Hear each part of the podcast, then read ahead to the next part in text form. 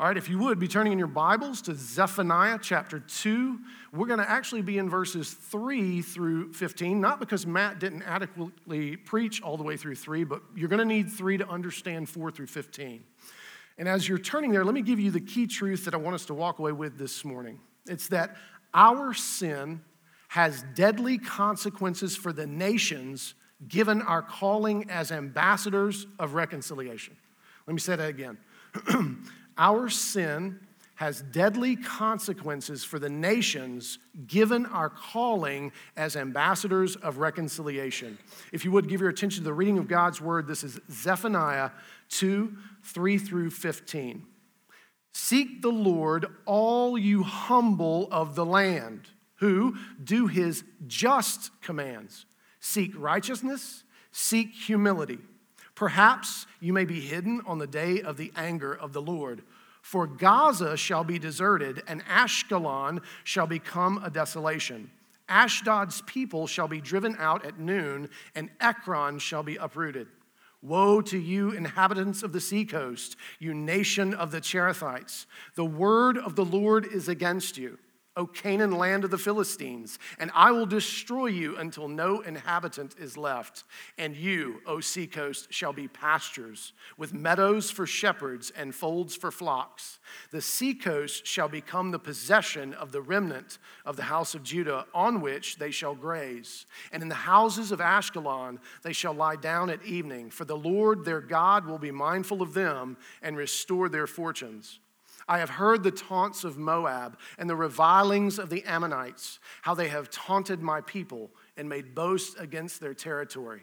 Therefore, as I live, declares the Lord of hosts, the God of Israel, Moab shall become like Sodom, and the Ammonites like Gomorrah, a land possessed by nettles and salt pits and a waste forever. The remnant of my people shall plunder them, and the survivors of my nation shall possess them. This shall be their lot in return for their pride, because they taunted and boasted against the people of the Lord of hosts. The Lord will be also bow down each in its place, all the lands of the nations. You also, O Cushites, shall be slain by my sword. And he will stretch out his hand against the north and destroy Assyria, and he will make Nineveh a desolation, a dry waste like the desert Herds shall lie down in her midst. All kinds of beasts, even the owl and the hedgehog, shall lodge in her capitals. A voice shall hoot in the window. Devastation will be on the threshold, for her cedar work will be laid bare. This is the exultant city that lived securely, that said in her heart, I am, and there is no one else. What a desolation she has become, a lair for wild beasts. Everyone who passes by her hisses and shakes his fist. While this is a hard word, this is the word of the Lord. Thanks be to God. Now, if you're visiting with us, you may be wondering, I thought it was Easter around here. What in the world are we even talking about? Well, you have to remember that Easter is both the judgment of God that falls on Christ on the cross, as well as the glory of the resurrection, in which there is newness of life and redemption, and in which is the down payment on all things being made new. This is actually true of the book of Zephaniah. We just haven't gotten to the resurrection part yet because we haven't hit Good Friday. And so we are hearing about the warning of God's judgment falling on not just the nations, but we've previously heard it falls on creation. It falls on the people of God because it begins in the house of the Lord, and then it falls on the nations. This is a warning. Remember, I'm not reading a newspaper. This didn't happen exactly as it was spoken in real time. It took some time for it to come about. This is actually a grace of the Lord. We need to be reminded that the Lord takes sin incredibly seriously. And remember that it is not He who is overreacting, it is we who underreact all too often. So, as we have been looking at how the sin of the people of God affects creation, affects those also in the household of God, we now see how the sins of the people of God fall on the nations. Now, it's not that the nations weren't prideful and idolatrous and that they didn't sin, they did. But because of the sins of God's people, no missional message had gone forward. to offer them the opportunity to be redeemed. God was still faithful. Every one of the places mentioned in this chapter, it is actually a geography, it's a wheel all around the, the, the city of Judah, all the nations that kind of surround Jerusalem. There are people from every one of those in the family and the household of God. And we'll get to that because the Lord is faithful even when his people are not. So, the question I have for us as we start is whose side is God on? Now, you're smart folks. I know that you know the theological answer to that question is that question is are you, are we, am I on God's side? And what does that actually mean? Now, I want to challenge you that functionally, I think many of you think this is a good question. And I think that what we do is we have certain things that we're very passionate about that, that, that, stir us, and we want for everybody to be as stirred up about any one of the given topics that the Lord has placed on us. And we forget that we are different parts of the body, and that different parts of the body are going to have different gifts and passions right? And so often we take up whatever cause is ours, and we, instead of having a full orbed, humble view of the kingdom and the gospel, we tend to want God to baptize or bless what we are doing and turn a blind eye to what we're not. Too often we are only trying to say, well, I know God is the plumb line. Remember this from Romans, right? God is His righteousness, His holiness, that's the plumb line. And we go, yeah, but I can't be perfect. So all I need to do is be better than Adam Wilson. Right? Aiming low. Just aiming low. Just front row, right? So, so that now listen, you may say, I don't ever say that out loud. No, no, no. You, ha- you need to have the Spirit look into the darker parts of your heart and show you where you are uh, saying, I, at least I'm better than those folks. At least I voted the way that looks most Christian. At least I care about the issue that seems to be the biggest issue at current. At least I'm not like those people. And you know what's funny? Who do you sound like? If you could uh, think of a parable in the Bible, let me help you. It was a Pharisee, an arch conservative in that world, who stood and said, At least you didn't make me a woman or a Gentile. And you do remember that Jesus said, That prayer, and this is my translation, this is in the Greek, is trash. That prayer is worthless and it will not make it to heaven. There was another person that was there whose head was bowed, who was beating his chest, and he said, God, have mercy on me. I am a sinner. And he said, This man will be heard on high we need to make sure that we are, if we are trying to be on God's side, that we are using God's categories and that we recognize that that has to be how we critique our own positions and who we are. Now, uh, what I'm going to get to, and a big part of this, is that the church is responsible for both maintenance and mission. We are to both conserve and progress. I know some of you just triggered at those two terms because you've got all kind of freight on, on conservative and you need to learn how to take terms and not just let them be an umbrella and cause you to think a certain way without you critically thinking them through. And so we have the responsibility to guard the deposit that has been entrusted to us, yes? We do. But if that's all we do, we end up like a story that we're going to read a little bit later on the guy who got the one talent and buried it in the ground.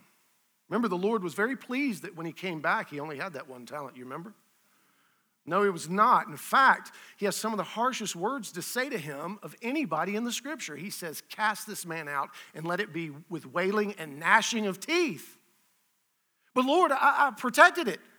I didn't let the kids hear about uh, SpongeBob. I protected my deposit. Now, if we on the other side are just missional, we're just anything goes, you got to be all things to all people, which is a misinterpretation of what Paul says, then you become of the world, not just in the world. And remember, the check is to be in the world, but not of the world. which is paradoxical. And, and it is a tension, which is why we like to resolve it one way or the other. Instead of recognizing that in our midst, we have conservative brothers and sisters, and I'm not using that term politically. We have conservative brothers and sisters that are going to help us guard the deposit. And for those of us who are on the missional side, we need somebody to keep us from floating off into the atmosphere and thinking that Jesus only cared about really, really stinking nasty sinners because they're more fun to be around than Pharisees. No, he loved the Pharisees too, you remember? He saved one that became a pretty important part of our Bible. His name's Paul. And so it is important that we have both in balance because the conservative folks wouldn't let some of the kind of people in here that desperately need to hear the gospel. That the missional folks might could get in here through hospitality and, and relationship and other ways.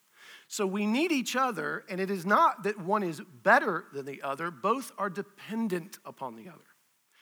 And this is what we're going to see here in this text is that when it gets out of balance, it is costly not just to us, but to the nations.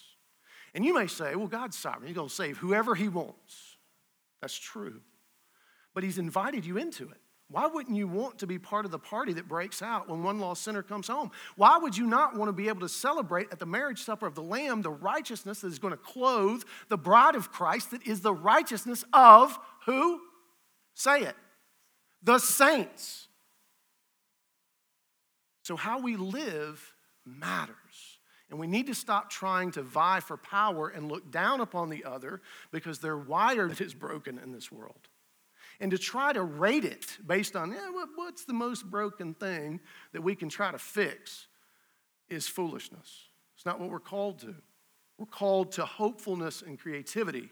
We're called to protect and give away. All right, so as we step into the text, let me back up to verse 3. So he says, Seek the Lord, all you, listen, humble of the land. That is a, that is a pretty interesting qualifier, right? There's a lot of things that he could have used to qualify to say, Come and see me. But what he says is, Seek you, uh, the humble of the land. Now, here's where it gets tough. You don't get to decide whether or not you're humble. You just don't.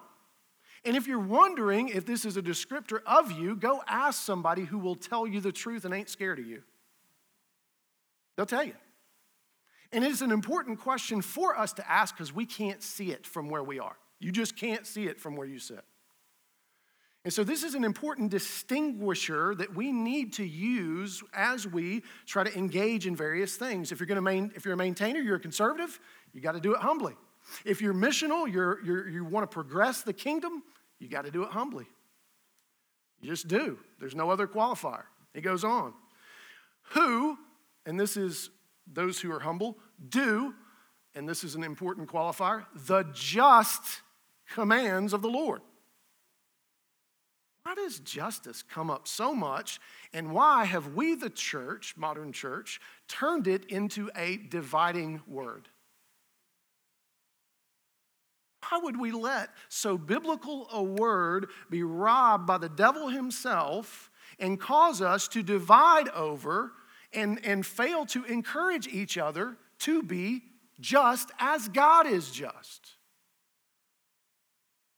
You need to not allow every time the word justice comes up to cause you to go apoplectic and think lazily. You need not take every time the word justice comes up and slap the word woke on it, which has become an utterly meaningless, indistinguishable, foolish thing to say. It means almost nothing now. We need to recognize that social injustice is only problematic if it means that there's another way to be saved than Jesus. Don't be lazy in your thinking. Find out what it actually means and what people are actually talking about before you go rushing off, cutting them off from the body. We should not be divided over something we were called to be. So, what are God's just commands? Well, Jesus made them kind of simple, didn't he? Except, are they simple? Love the Lord your God with all your heart, soul, and mind. Super easy, right? No. And even if that wasn't hard enough, we suburbanites think about it. The person who makes just as much money as we do, but the widow and the orphan. The stranger who was coming through. This was the neighbor they were called to love uniquely. The person who was from a different nation, who worshiped different, had different ethics and ideas, but were coming through. That was the neighbor you were supposed to love, and here's a qualifier as yourself. Were to treat them as if they were your own flesh. So here's who God's talking to. So if that's not you, this ain't for you this morning. If you're not humble and you're not interested in God's just commands and living those out, well, then this sermon is more of a warning and condemnation than an encouragement. If you want to be humble and do God's just commands, but it's a struggle, then may you be encouraged by what you're going to hear. But the stakes are eternal, they're high. He goes on, these folks should seek righteousness, seek humility. Perhaps you may be hidden on the day of the anger of the Lord, for there's judgment coming to the nations. Now, the reason that this stuff is paired together is that frequently the people uh, would, they were scared of the surrounding nations. And they thought that if, hey, if we look a little bit like them, if we, if we, if we dance like them, we, we sing their songs, we, we worship a little bit like, you know, we do both. That's called syncretism. Then, then it'll keep them from trying to come in and hurt us. So they were maintaining they were protecting, so they thought, in some way. And what God is telling them is no, you need not worry about them. You stay faithful. You train your children up in faithfulness. Help them to see the glory of the gospel. Help them to live life more abundant. And you will not have to worry about their imaginations being captured by the sexuality of the surrounding nations or the critical theories of the surrounding nations. You won't have to worry about it near as much because they will have something that has captured their imagination and will, will cause them to want to use the energy with which the Lord has imbued them in the power of the Spirit. You are not doing anything to actually help by keeping from without putting something back. In fact, I believe there's a parable about that. Remember what happened when the person who was demon possessed kicked the demon out? and didn't put anything back, Bible scholars, what happened next? Something worse happened. Seven more came back. So when we don't have anything of robustness to capture the imaginations of our children, there will be nothing to maintain in a generation or so. There will be no mission in a generation or so.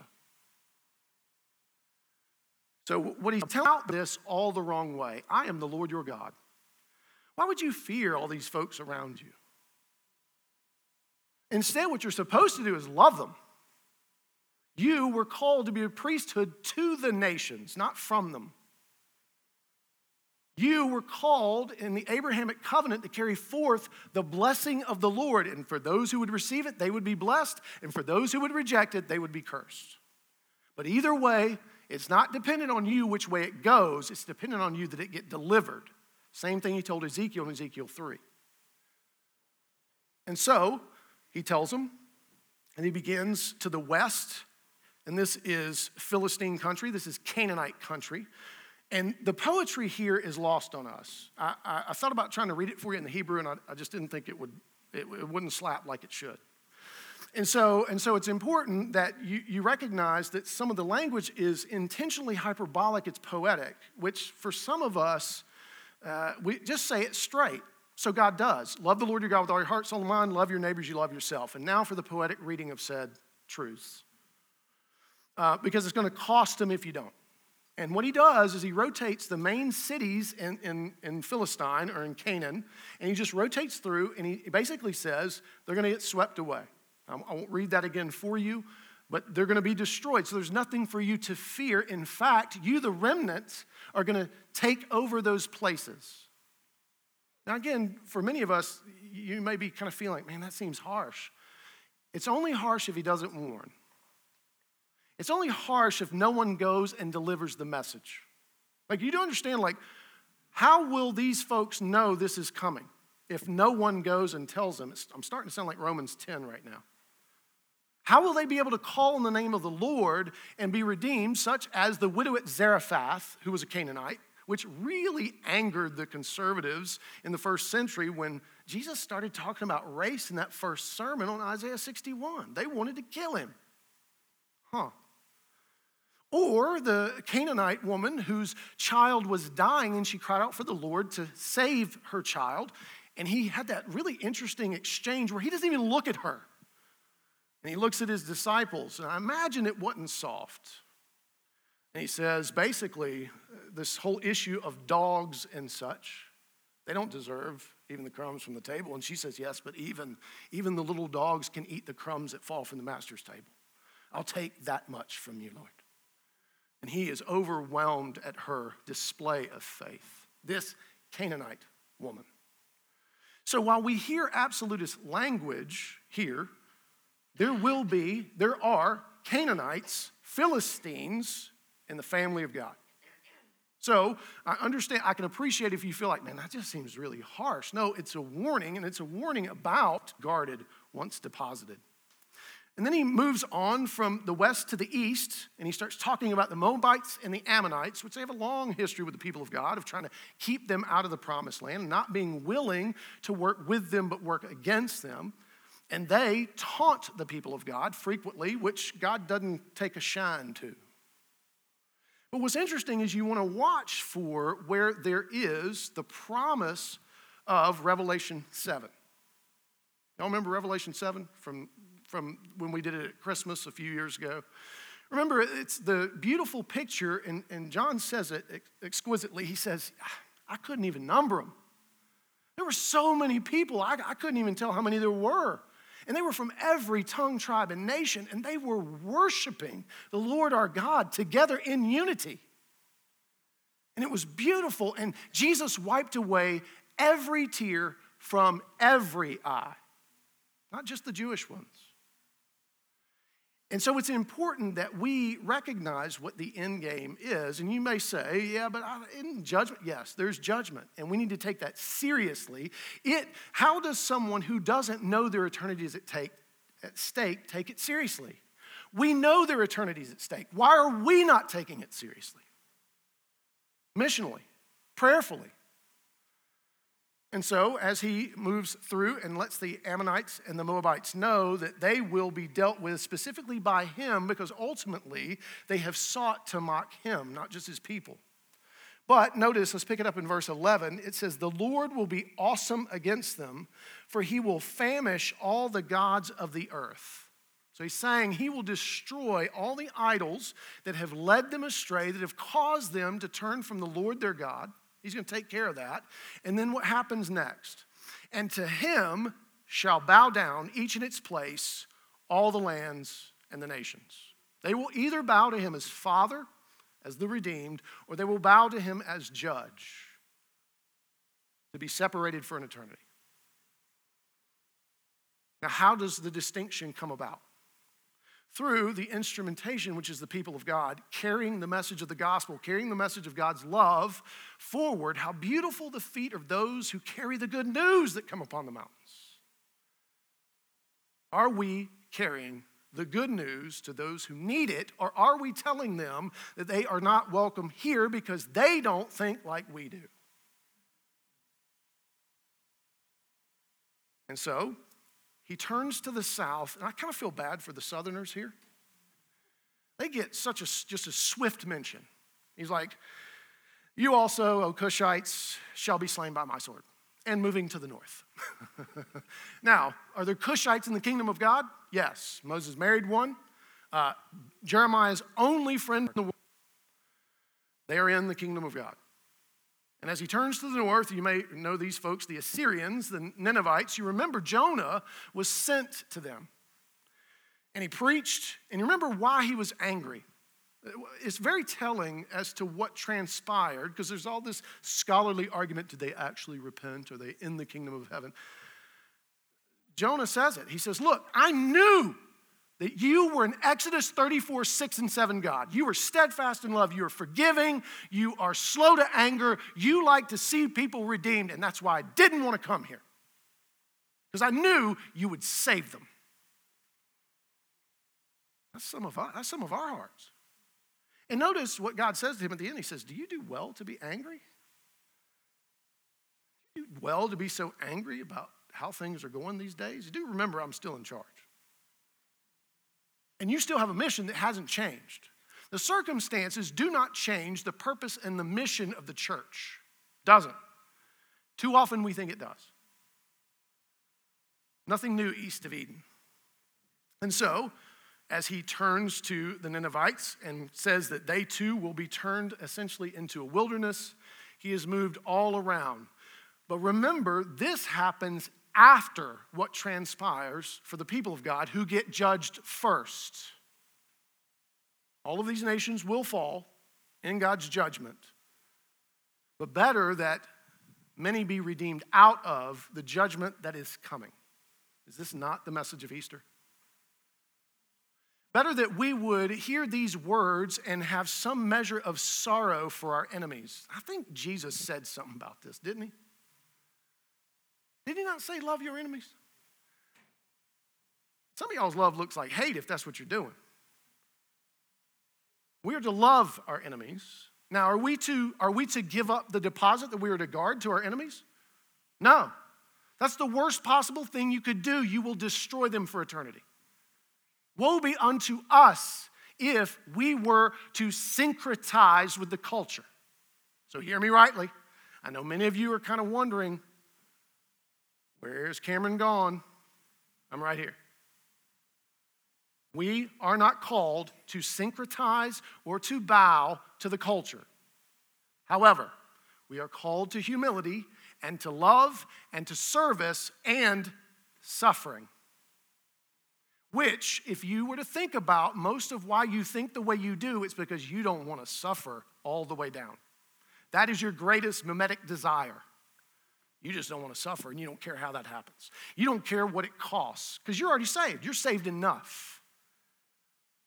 Do remember Matthew 7, please. Not in fear, not in lack of assurance, but saved enough ain't enough. Now, if you would, entertain me by turning to Matthew chapter 25, and I'm going to read verses 14 through 30, because I think you need to hear from Jesus. And Matthew 25 is a very interesting chapter because it's the parable of the 10 virgins first, right? Which is all about folks being prepared for the return of Jesus. And then it's followed, that's one bank of the river, that's the folks who are to maintain. There's a maintenance function to the church. We have to guard the deposit that we have. But part of that maintenance is actually giving our children and the next generation, those who come in, a robust understanding of vision and mission. There has to be something to capture their imaginations, not just tell them what's wrong and, and what they need to stay away from. How effective is that, parents? Right? How many, how many of y'all admit yourselves, every time my mom told me I couldn't do it, that basically was telling me I'm gonna do it, and I'm gonna do it like at an 11. And that's even for some of y'all quiet kids. And so you have that, and then you have the parable of the talents, and then to, to, to on the back end, you have the judgment of the sheep and the goats, which interestingly uh, is all about loving your neighbor. So listen at this. For it will be like a man going on a journey who called his servants and entrusted them his property. Now, what was Jesus about to do? He's about to go away. In the ascension, he was going to die, rise again, and ascend, and he is leaving and trusting the kingdom to his servants. To one, he gave five talents, to another two, and to another one, to each according to his ability. So, what does that tell us straight away? Different folks have different gifts, and there's different expectations of what you will do with those gifts. That's good news to us. Not everybody's expected to do the exact same thing. He who had received the five talents went at once and traded with them, and he made five talents more. That means he took and risked what he had. Do you have any idea what a risk it was? To take someone else's money and go out and trade with it? But the Lord blessed the work of his hands. The Lord blessed his faithfulness. So also, he who had the two talents made two talents more. But he who had received the one talent went and dug a hole in the ground and hid his master's money. He conserved it. He didn't risk it, he didn't lose any of it. He maintained it. Did he not? Let's read on. Now, after a long time, the master of the servants came and settled accounts with them. And the one who had received the five talents came forward, bringing five talents more, saying, Master, you delivered to me five talents. Here I have made five talents more. His master said to him, Well done, good, maintained what he had and risked it in mission. Did both. You have been faithful over little, I will set you over much. Enter into the joy of your master. Now I want to pause here. One of the problems I think that is going on in the malaise of the modern church, and we feel it here, is that we're not on mission, by and large. We, we are not thinking creatively and hopefully, if we're not careful, and that has led to a joylessness in our Christianity, which is why we're so angry and fearful and frustrated about what we're maintaining. Who in their right mind would want what you have based on the frustration and anger that spews forth from you? Right? Like, think about this. If I said, Adam, I'm gonna pick on you, you just look like, let's see, Adam, you idiot, why don't you come to my house and eat dinner? You punk. Yeah. Like, is that an invitation? Like, we get it. You, you're not dumb. You hear that, but can you hear it in your voice? Can you hear it in your shrillness and the things that you are saying and the things that are actually not actually fully in line with the gospel? Are you hearing it in the way that you're lopping off the other brothers and sisters that have a different set of gifts and abilities than you? And so, we are experiencing at times a genuine joylessness because we're not seeing anything change. I'm not talking about the culture, I'm talking about us. I'm talking about people coming to Jesus. Praise God that James Resch made a confession of faith last week. And I hope y'all clapped. I trust you did. Uh, if you didn't, you can figure it out some other time. I praise God that through our children's ministry, we have someone else that wants to come and be baptized and come to the table. Praise God. That's the deposit that's been entrusted to us. And may it continue to bear eternal fruit. Amen. Now, it did take us a long time to get all the children's ministers we needed, but you know, yeah, you got to do something, right? But even more important, we need to see, we need to see some other folks from outside the deposit that's been guard, that we are to, to guard and to cultivate. It, we would benefit so much from somebody coming to Christ that doesn't look anything like us. I had the opportunity to hang out with a guy on Thursday night, and it's not Josh, not y'all. It was after y'all. And this guy, he's got it all right, based on what some of you think. He has been kicked out of every major establishment in Marietta except the one where I was, and they were only being kind to him. They knew who he was. They figured they're going to have to kick him out at some point. But because he came and sat at my table, they said, All right, that's the best table he could have gone to, to, to make it through the night. And so one of the things that he sat down, I said, I said, man, why have you been kicked out of every place in Marietta? He said, because I'm a conservative uh, just all over his nose. The, the, he was in bad shape. Okay? He ordered a drink I knew he wasn't going to pay for. I didn't want him to walk out on the staff. So I just told the staff, I said, hey, if he, if he bounces, I got you. You're good. And so, but, but he's got his thinking right. So, how many of y'all would be okay with my man George watching your kids? He thinks he's got all the right thoughts in place. Is huffing glue a problem for that? See, there are other things there are other things that are problematic, but I would love to see this young man in the kingdom. And he knows my name because he said, Hey, what do you do? and, I, and I'm no longer embarrassed about that question. I said, I'm a pastor. He goes, Oh, I love the Bible. I said, Really? And he said, I love Gospel Matthew, my favorite book. What's your favorite book? I said, Ecclesiastes, and it messed him up. and, and but it was interesting how all the other people reacted to how I was treating him because he got, he got, he got, he wilded out at one point and I told him, I said, George, I need you to get it together. And I said, let me tell you why. This is the only place in this town that'll let you come here and, and, and enjoy yourself not the way you're currently trying to enjoy yourself. Don't ruin this. You need a table at which to sit. And he said, Okay. and he calmed down. Um, and it didn't get weirder than that. But my point is, that man needs Jesus. What if he rolled in, his, his watch don't work? You would spot him pretty quick. He's shifty eyed, but, but, he, but he, hey, he, he votes right. Uh, and, and, he, and, he's, and he's got the, the glue on his nose. And would we, would we welcome him who so desperately needs Jesus? Or would we say, well, Cam, man, I need you to get him straight before he comes here? Really? Is that how the church works? Is that how Jesus worked? That's just one example, right? But we need to be a, a community of people who get both. There's a, there's, a, there's a deposit to be guarded. Don't get me wrong. We got to maintain. We cannot, we, we, we can't get soft on what's true biblically. We can't lose the truth of the gospel. We can't bow to the culture. Don't get me wrong. But at the same time, we got to realize that we are not given a deposit that is scarce. We are given a deposit that is robust, it's lavish, it is it fills the heavens. And we are to give it away because the Lord continues to replenish just like he did here. For the folks who gave five away, what they get? Five more. And when he showed up, he said, I'm gonna give you some more. And you're gonna get joy from it. But I digressed from the, from the text itself. Let me get back. Verse 22. And he also said to the one who had the two talents to come forward, and he said, Master, you delivered to me two talents.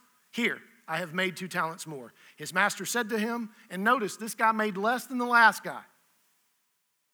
Notice the difference in what he says or the lack thereof. Set you over much. Enter into the joy of your master. Said the exact same thing. Not about amount, it's about whether or not you were faithful with what you were given. He also, who had received the one talent, he came forward saying, Master, I knew you to be a hard man, reaping where you did not sow and gathering where you scattered no seed. So I was afraid, fearful. And I went and hid your talent in the ground. Here, you have what is yours. I maintained it, I conserved it, I protected it. But his master answered him, you wicked and slothful servant, you knew that I reap where I have not sown and gather where I scattered no seed. Then you ought to have invested my money with the bankers. Whoa, the bankers. You can't trust them, can you, Dave? Tell the truth. And at my coming, I should have received what was my own with interest. So take the talent from him and give it to him who has the ten talents. For to everyone who has will more be given, and he will have an abundance. From, but from the one who has not, even what he has will be taken away, and cast the worthless servant into the outer darkness, in that place where there will be weeping and gnashing of teeth. This is talking about mission. To fail to participate in the mission of God has eternal consequences. And we need to be about this work. Not because we are scared of the eternal consequences. We have Christ, we're in union with Christ. But because we are afraid to lose the joy that comes from doing what we were called to do as ambassadors of reconciliation, not angry ministers of reckoning. Because God is sovereign over all. Listen to what John Mackay says. He says, The message regarding the nations emphasize the universality of the Lord's rule. He is in control of what is happening on earth. If you have a problem with what's happening around here, you ultimately have a problem with God. And you need to take it to Him. He's big enough to handle it. And if you want to be part of the solution, you got to remember the posture humble and just. Loving the Lord your God, loving your neighbor. And he goes on. Although he will bring judgment on those who live in rebellion against him, the future is not totally bleak. Glimpses are given of the restoration of Judah in 2:7 and of worldwide blessing in 2:11. So, how do you respond to God's promise of judgment on the enemies of his people? Are you like, finally, that some measure of that judgment may be because of our unfaithfulness and failure to do what we are called to do? And even more importantly, what's most affecting your call as an ambassador of reconciliation? Is it fear? Are you angry? Do you do well to be angry? See, if, if you're being kept from being an ambassador of reconciliation, that is sin, period. It just is. Now, you may be wrestling with, okay, but what does that look like? I, am a, I'm a mom of five kids. How, do I do this? Well, if you've got five kids, you've been given a deposit, you're, you're probably going to be on the maintenance side of things, right? And that's okay. That's the talents you've been given. Invest in them. Praise be to God. Come to worship. Uh, participate participate in our children's ministry, that's your call. For, for those of us empty nesters who've got a little more time, a little more effort, maybe not as much energy, uh, we can be more hospitable. We can go. We can, we can sit in places where a guy like George will roll up on you and ask to sit with you. Not everybody's wired for that. Gabe Rivera and I had a great conversation about this yesterday. Not everybody's wired to do that kind of stuff. I'm really bad with people who aren't like George, as it turns out. And so for me to go to like an insurance conference and try to share the gospel is not going to work out. That's not my call. It's not my gifting. That may be yours. Maybe God has put you in some of those spaces. They need Jesus there too. But we need to be thinking more humbly and more justly, biblically. And if you're wrestling with that, let's talk about it. Send me an email that's not an angry Jeremy, jeremiad or whatever. Uh, send me some questions. Let's, let's wrestle with it. Let's figure it out. Let's pray about it. And then let's honor Jesus.